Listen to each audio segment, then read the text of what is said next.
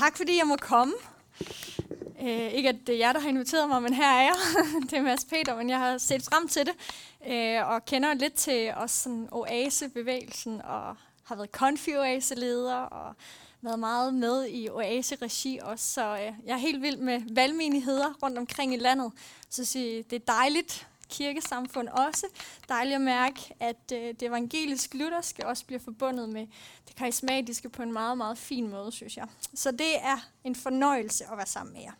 Og øh, ja, det er bare godt, vi kunne lade sig gøre nu.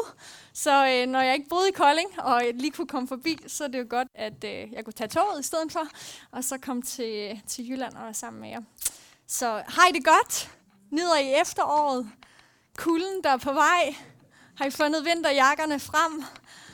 Det er i hvert fald, øh, jeg kan sige, at i København, så kan jeg sige, at man cykler meget, og jeg synes godt nok, det er koldt. Jeg får sådan helt ondt i nakken af at lave den der hver gang, og så ud, og så, og så ind igen. Altså, det er bare blevet uh, rutine nu, og man sidder der og fryser på cyklen. Ja. Men uh, I har jo temaet nu, eller jeres sådan vision og jeres temarække med det her med at være kaldet til at elske Gud, hinanden og at elske Kolding. Og øhm, jeg har så fået lov til at tage lidt udgangspunkt i det her med at være kaldet til at elske hinanden. Og øh, MS Peter gav mig så også lidt frit slag til at kunne vinkle det på en lidt anden måde. Og øh, det kommer jeg til at gøre. Øhm, så det bliver ikke de der typiske kærlighedsskriftsteder. Nu må jeg sige, det er min ørering. Ved du hvad, det har jeg faktisk fået at vide før. Nu tager jeg lige af. Det, øh, det er sådan en noob ting. Det er at huske ikke at have lange øreringe på, når man prædiker. Nå, øhm, det er, så jeg har fået lov til at vinkle lidt anderledes, så det bliver ikke en masse kærlighedsskriftsteder. Jonas har allerede åbnet sløret lidt for, hvad, hvad det er for en tekst, vi kommer til at kigge på.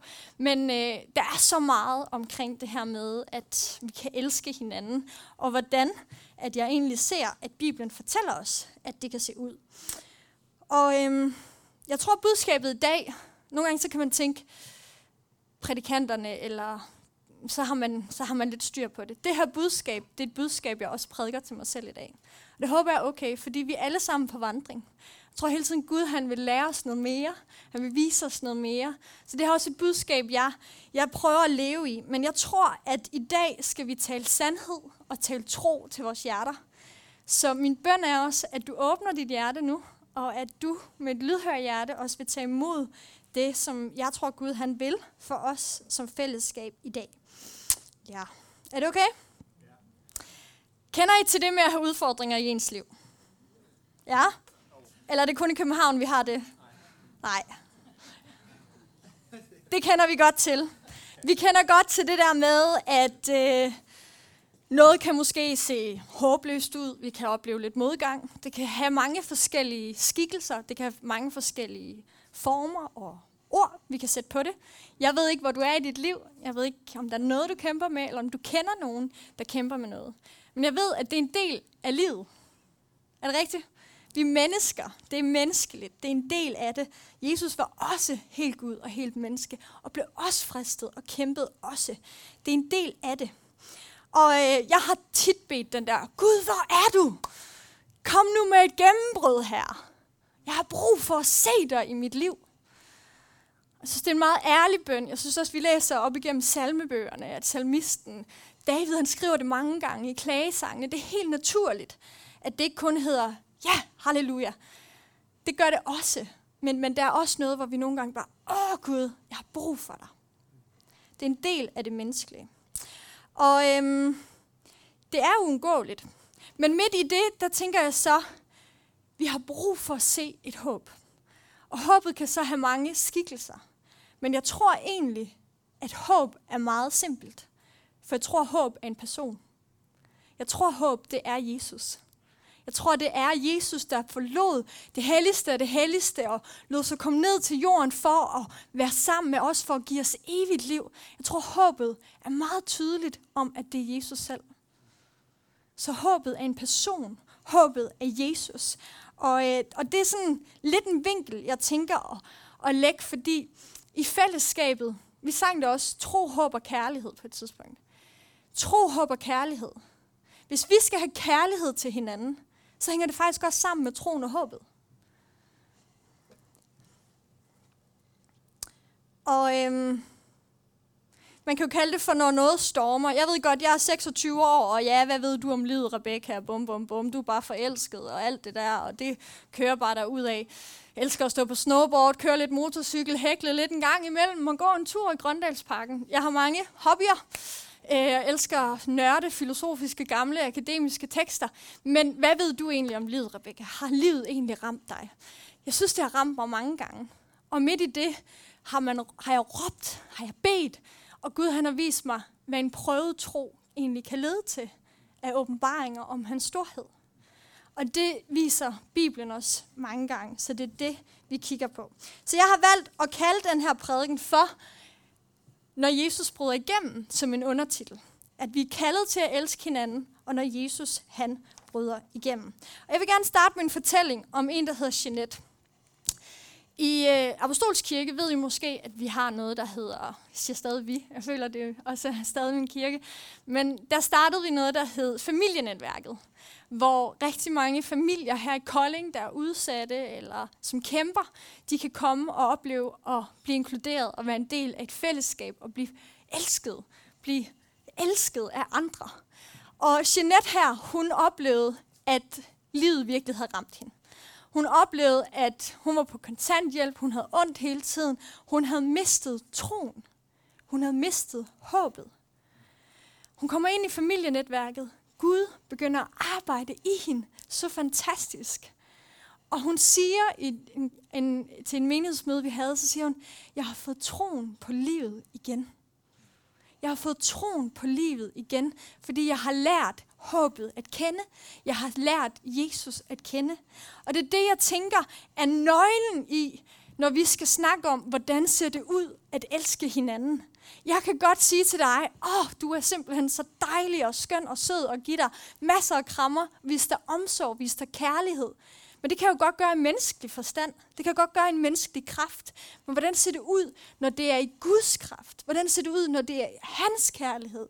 At jeg kan elske, fordi han elskede mig først, siger Bibelen. Hvordan ser det ud, når det er den kærlighed, der får lov til at fagne? Når det er den kærlighed, der får lov til at bryde igennem? Jeg har oplevet at få troen på livet igen. Hmm. Og vi ved godt, at der er mange mennesker, der kan kæmpe med ensomhed. Ensomheden er så høj, som den ikke har været før. Og det bryder mit hjerte. Altså nu også bare i opgangen i København. Jeg sætter mig virkelig for at begynde at finde ud af, hvem bor i den her opgang. Fordi der er virkelig mange mennesker, jeg aldrig møder, hvis ikke jeg initierer til det. Hvis ikke jeg vælger og sige, hvem er du? Der er mange, der har mistet det. Der er mange, der ikke har den der gnist i livet fordi de er brudte. Så jeg tror, det er jo her fællesskabet kommer ind i billedet. Det er her, at, at det er det, der er det store, det fantastiske og det smukke. Ikke bare, hvor vi mødes, og vi hygger os med hinanden, vi viser omsorg, men hvor vi mødes, og hvor vi centrerer os omkring Jesus, for så mærker vi, at vores liv bliver forandret. Det er det. Det ikke bare er er menneskeligt centreret, men det bliver så fint Jesus-centreret, at vi kan se, her er der noget, som rækker meget længere end bare, hvad vi kan. At elske mennesker hen til Jesus, som er den eneste, der kan give et håb. Fordi håb, det er ham selv. Og nu skal vi så læse den beretning sammen, som Jonas også nævnte, med den lamme mand på en borg. Og øhm, en beretning om Jesus, der netop møder en mands behov. En beretning om Jesus, der netop griber ind, og øhm, han har nogle venner, han har et fællesskab, som, som leder ham hen til Gud, der leder ham hen til Jesus, frelseren. Ja. Og det er fra Markus 2.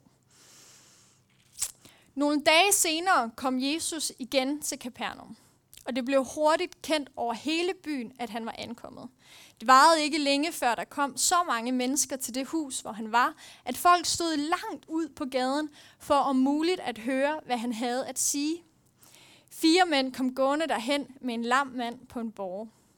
Da de ikke kunne komme ind til Jesus på grund af mængden af mennesker, gik de op ad trappen til husets flade tag. De fjernede et stykke af taget og firede så borgen med den syge mand ned lige foran ham. Og da Jesus så den tro, som disse mennesker havde vist, så sagde han til den lamme mand, min ven, dine synder er dig tilgivet. Nogle af de skriftslærte, som sad der og tænkte ved sig selv, hvad bilder han sig ind? Det er da en hån imod Gud. Kun Gud kan tilgive synder. Jesus var i sin ånd klar over, hvad de tænkte, og han sagde til dem, hvorfor tænker I sådan? Hvad er lettest at sige til den lamme mand her?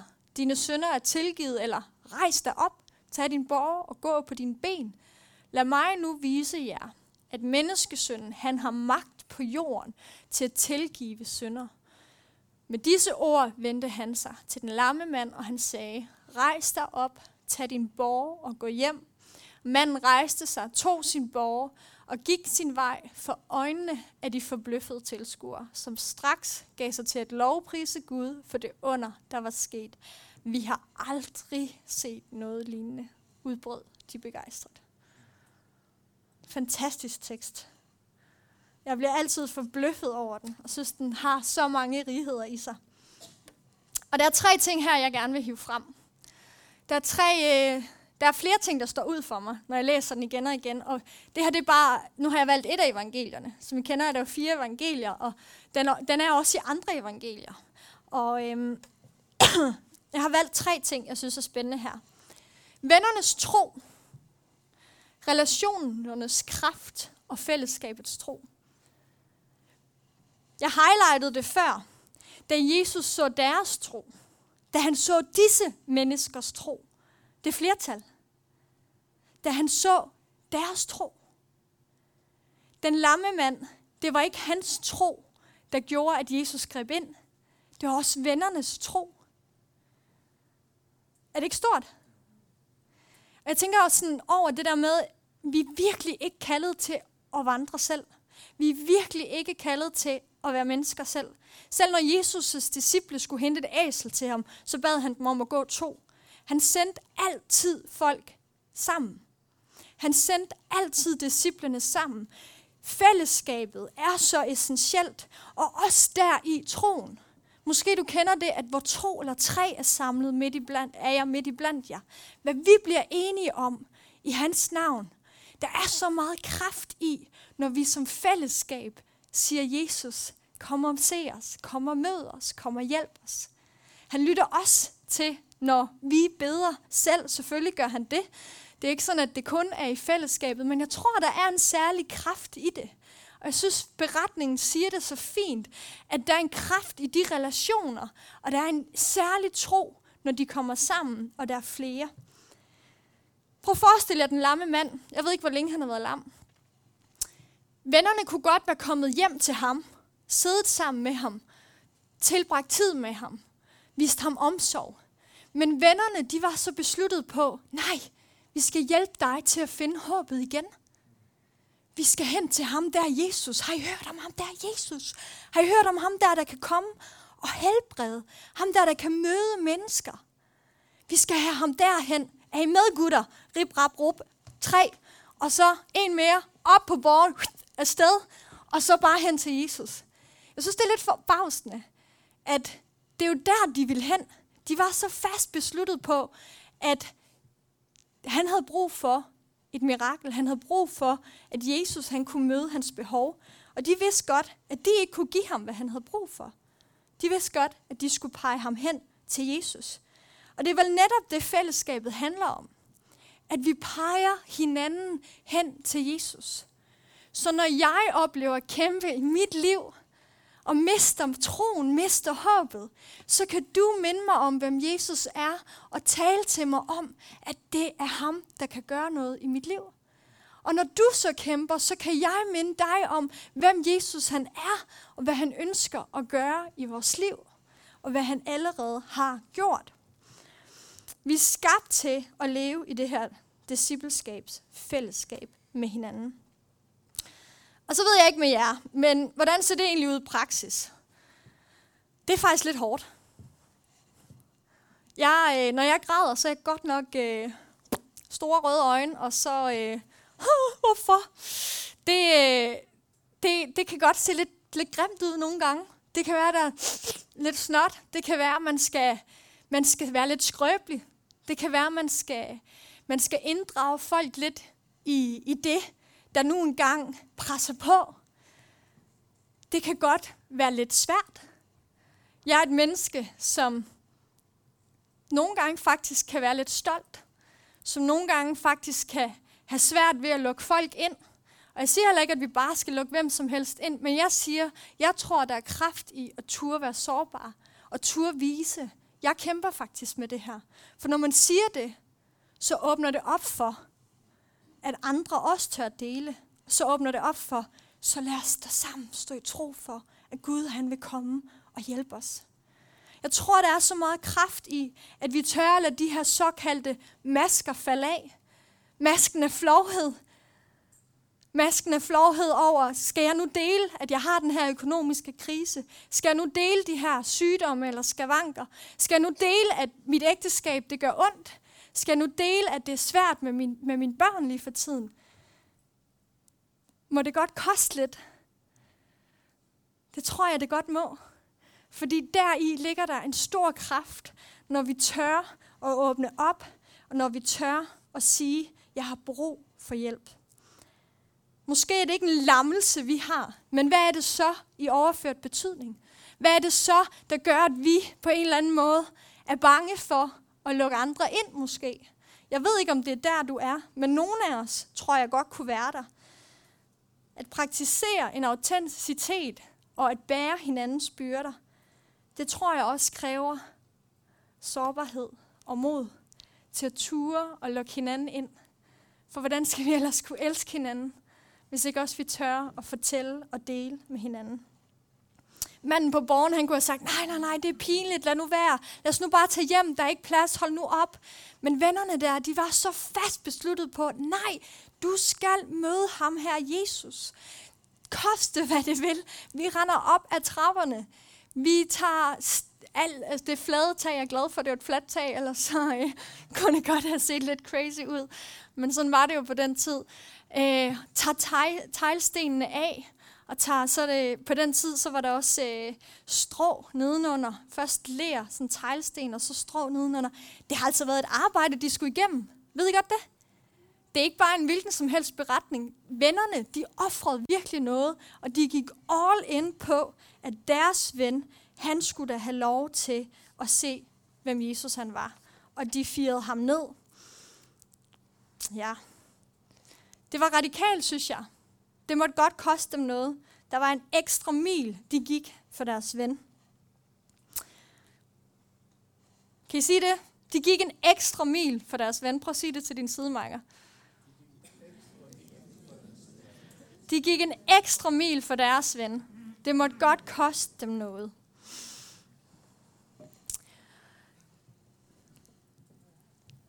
Så læser vi beretningen, at Jesus han tilgiver, at han, og han helbreder.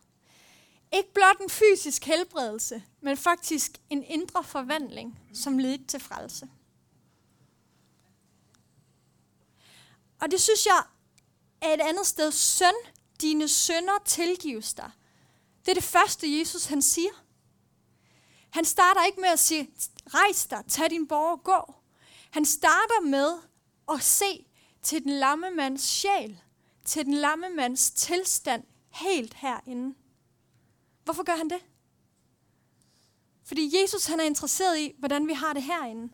Jeg tror også, han er interesseret i vores fysiske velvære, hvordan vi har det. Men Jesus han har et evighedsperspektiv.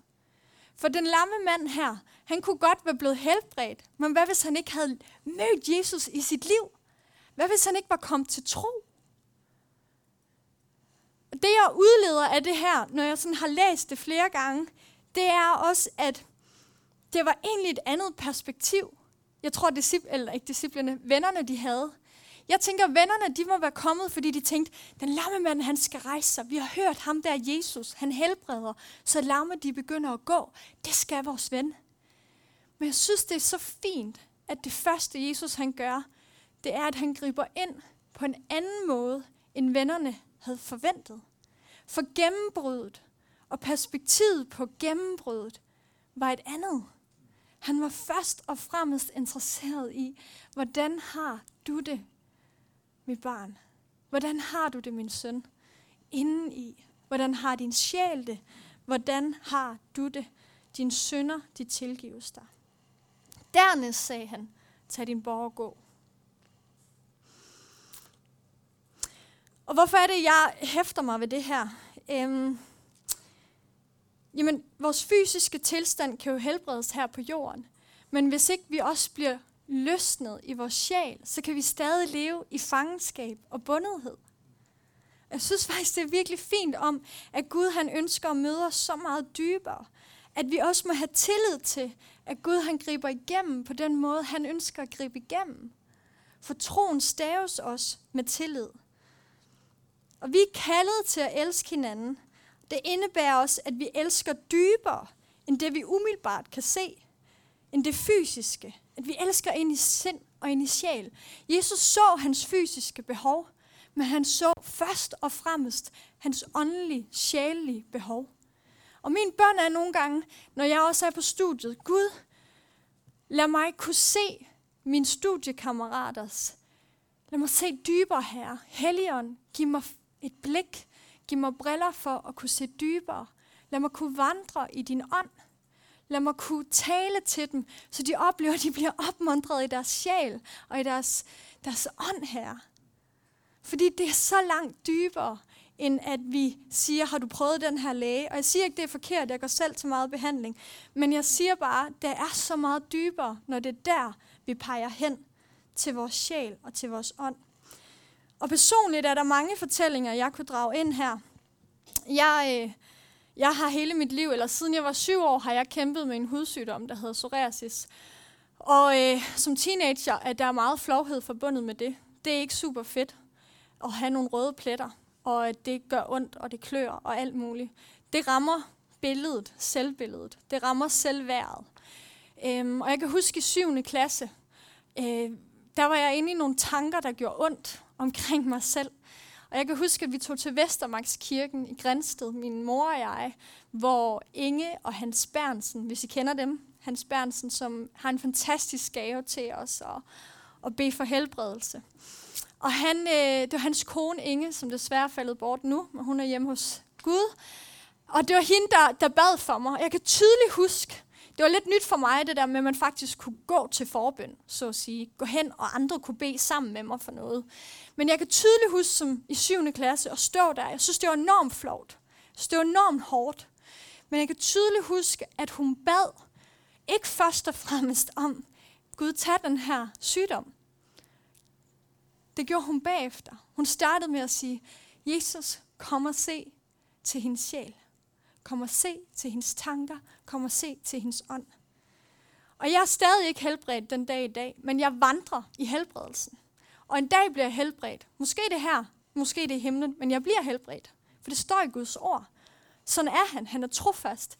Men at se, at han kunne gribe ind og forvandle mig indeni, det var faktisk langt større, end han bare havde taget helbredelsen.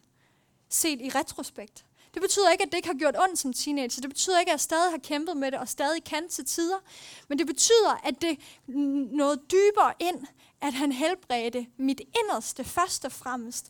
Og havde et gennembrud, der var mere herinde og dernæst fysisk. Giver det mening?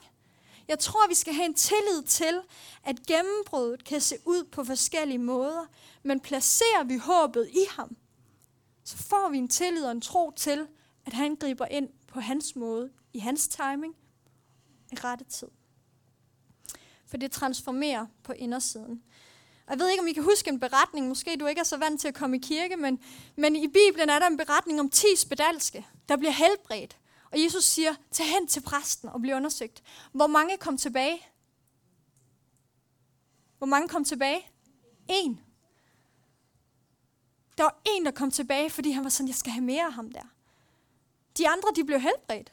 De løb afsted. Men Jesus er interesseret i at møde menneskers inderste sjæl og deres ånd, deres tilgive deres synder, og se, at de bliver forvandlet, og de bliver frelst i deres sjæl. Jeg synes, det er så fint, at han har et større perspektiv end blot det fysiske. For ellers, hvad sker der så? Jeg har tænkt lidt over det, at hvis han bare helbreder fysisk kun, Jamen så næste gang der er noget fysisk, så kommer jeg igen og forventer, at han helbreder fysisk. Hvad så næste gang? Og jeg siger ikke, det er helt forkert. Jeg siger bare, jeg vil gerne udfordre din tanke om, at måden Gud han griber ind, har tillid til det. For han arbejder i dig. Og han er en god Gud. Så hvis jeg, hvis jeg, hvis jeg bliver helbredt, og det er det, jeg, jeg ser som, som Guds indgreb, jamen så bliver det min forståelse af, hvem han er, hvor han er langt større. Han kan også møde mig helt ind i hjertet. Og det leder mig til det sidste punkt her. At Jesus han siger selv, at jeg gør det her for, at I skal se, at menneskesønnen har magt på jorden. Jesus' kraft og autoritet, det første sted her i skriften, hvor han faktisk, hvor de farisæerne, de bliver sådan, det har han da overhovedet ikke lov til at gøre det der. Hvad laver han? Men han viser, at han har magt og autoritet til at gøre det her, fordi han vil frelse hvert menneske, der tror på ham. Han viser det. Og hvordan ser det ud for os i dag? At leve i den her kraft? Jamen, Jeg tror, det sker ved bøndens kraft først og fremmest. At når vi kommer sammen, Gud han har givet os det at bede sammen, som en kraft til, at vi kan få lov til at opleve, at han kommer og forvandler os i vores indre, og han kan gribe ind i vores liv. Den kraft, der oprejste Jesus fra de døde, den lever i dig. Jeg synes, det er så stort, og jeg håber, du bliver forundret over det. Fordi det er ikke bare en hvilken som helst Gud, du tjener, eller tror på, eller måske har spørgsmål om, hvem er, og tænker er lidt spændende. Jeg ved ikke, hvad din historie er, hvad din fortælling er, men jeg ved, at min Gud, han er så meget større, end hvad jeg kan forstå eller fatte. Og jeg ved, at den kraft, der er i ham, den ønsker han også at bruge igennem at jeg siger i Jesu navn, i mit liv og i menneskers liv, at der sker noget, når vi proklamerer, at Jesus, du er konge, du er herre. At have tro for et gennembrud sammen, i tillid til, at han kan gribe ind. Og jeg, øh, jeg her i Kolding, så øh, sidste år, der havde jeg lige en pause mellem min bachelor og min kandidat, og så havde jeg lige en periode, hvor jeg arbejdede som mødebooker ved sådan et øh, telemarketingsfirma. Og jeg tænkte sådan lidt, hvorfor skal jeg være der, Gud? Men der var tre mennesker, som jeg kunne mærke, Gud han sagde, de her tre mennesker, dem har jeg lyst til, at du øh, på en eller anden måde skal, skal tjene, skal lære lidt at kende. Øh, og jeg siger ikke de her historier, fordi at jeg er bare helt vildt god til at evangelisere eller noget som helst. Det er jeg slet ikke som sådan. Men jeg, jeg kan mærke, at, at Guds hjerte for mennesker er så stort. Og her der er der en mand, der hedder Henning, som er 63 år gammel. Og i vores kirke, så er der en, eller i Apostolskirke i Kolding, så er der en, der hedder Michael Boberg, som sammen med nogle andre nogle gange går på gaden i Kolding og fortæller om, hvem Gud er og hans kærlighed. Og Michael Boberg havde mødt Henning en uge før jeg starter på det her telemarketingsfirma. Så Gud han var i gang med at arbejde. Gud han var i gang med at lægge nogle sten til, at Henning han skulle møde Gud. Og øh, det var fantastisk nu her over nogle måneder at få lov at se, at det var ikke bare tilfældigt. Hennings hjerte, det var klart. Og Michael møder ham, det var et Guds tilfælde, kaldte Michael det, at det var, de havde så mange tilfælde, altså ligheder i deres historie, og de havde gode snakke. Men Michael Boberg på det tidspunkt var sådan lidt, hvorfor forsvandt den der relation med Henning? Det var en god snak nede på gågaden, men Henning han tog hjem, og han kontaktede aldrig Michael igen.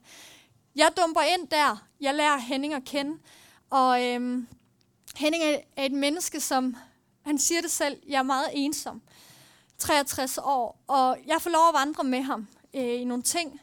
Og øh, jeg tager ham med i kirke, øh, og øh, han lærer Michael at kende. Vi spiser noget kirkefrokost sammen. De snakker lidt mere. Jeg flytter til København, og Henning han kommer så besøger mig. Jeg tager ham med i kirke en dag. Og øh, så, så, der, så siger Helion bare til mig, hvorfor ikke bare spørge, om han er klar til at modtage Jesus i sit hjerte? For han var allerede rimelig meget klar til at sådan, hvad skal man sige, tage imod Gud. Så det siger jeg til ham, og så siger han, jamen jeg ved bare ikke helt hvordan, og hvad er det, man skal gøre? Og sådan, så siger jeg, det er meget simpelt. Hvis du i dit hjerte, hvis du med din mund bekender, og du i dit hjerte tror, at Jesus han er frelser, så bliver du frelst. Det er sindssygt simpelt. Og Henning, ved du hvad? Jeg tror, du kommer til at opleve en fuldstændig forvandlende fred og frihed i dit indre, når Jesus han flytter ind i dit hjerte. Og du har ikke noget at miste på det. Hvad siger du? Skal vi bede om, at han må komme ind i dit hjerte? Ja, lad os gøre det. Og min kæreste og jeg, vi får lov til at bede for ham. Vi får lov til at bede Gud om at komme og forvandle ham. Og han siger selv, fra den dag af, så ændrede der et eller andet inden i ham. Og her næst begynder der også at ske ting i hans fysiske velvære. Jeg talte i Odense Vineyard. Henning er fra Odense. Han skulle have været med den dag, jeg talte. Det kunne han så ikke, men nu har han mødtes med præsten, og nu vil han begynde i den kirke, og nu vil han begynde at vandre i et fællesskab sammen med andre om at lære Gud bedre at kende. Det er en historie. Jeg har ikke mange af dem, og det er ikke fordi, vi skal have mange af dem, men jeg håber, du bliver inspireret til, at Helligånden ønsker at bruge dig til at elske mennesker, til at vi kan elske hinanden. Og det er sindssygt simpelt, for det handler bare om, at vi peger på ham. Vi peger på det håb. Og så vil han lede vejen, og han vil kalde på mennesker. Og så kræver det lidt frimodighed. Så kræver det lidt lige offer lidt en gang imellem. Jeg var lige ved at give slip på relationen til Henning, for jeg var flyttet til København. Men så var der noget i mig, der sagde, nej, det er en sjæl, der skal med i himlen. Det er en sjæl, der er så klar til at opleve, at Gud han kan komme og forvandle ham fuldstændig.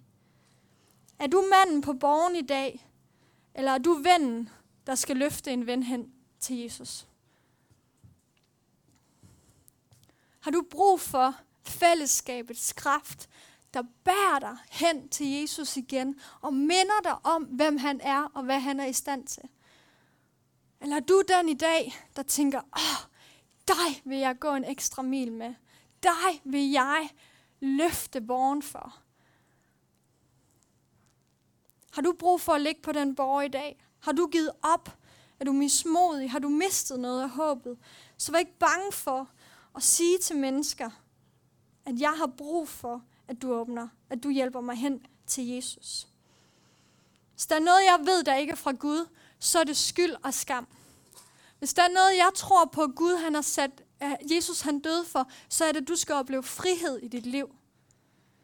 Jeg vil være et menneske, der forkynder, at Jesus, der er der kraft, og der er der frihed. Og det er der også for alle os i dag. Der er frihed i Jesus navn. I Jesu navn. Og lovsangerne, I må gerne komme op. Hmm.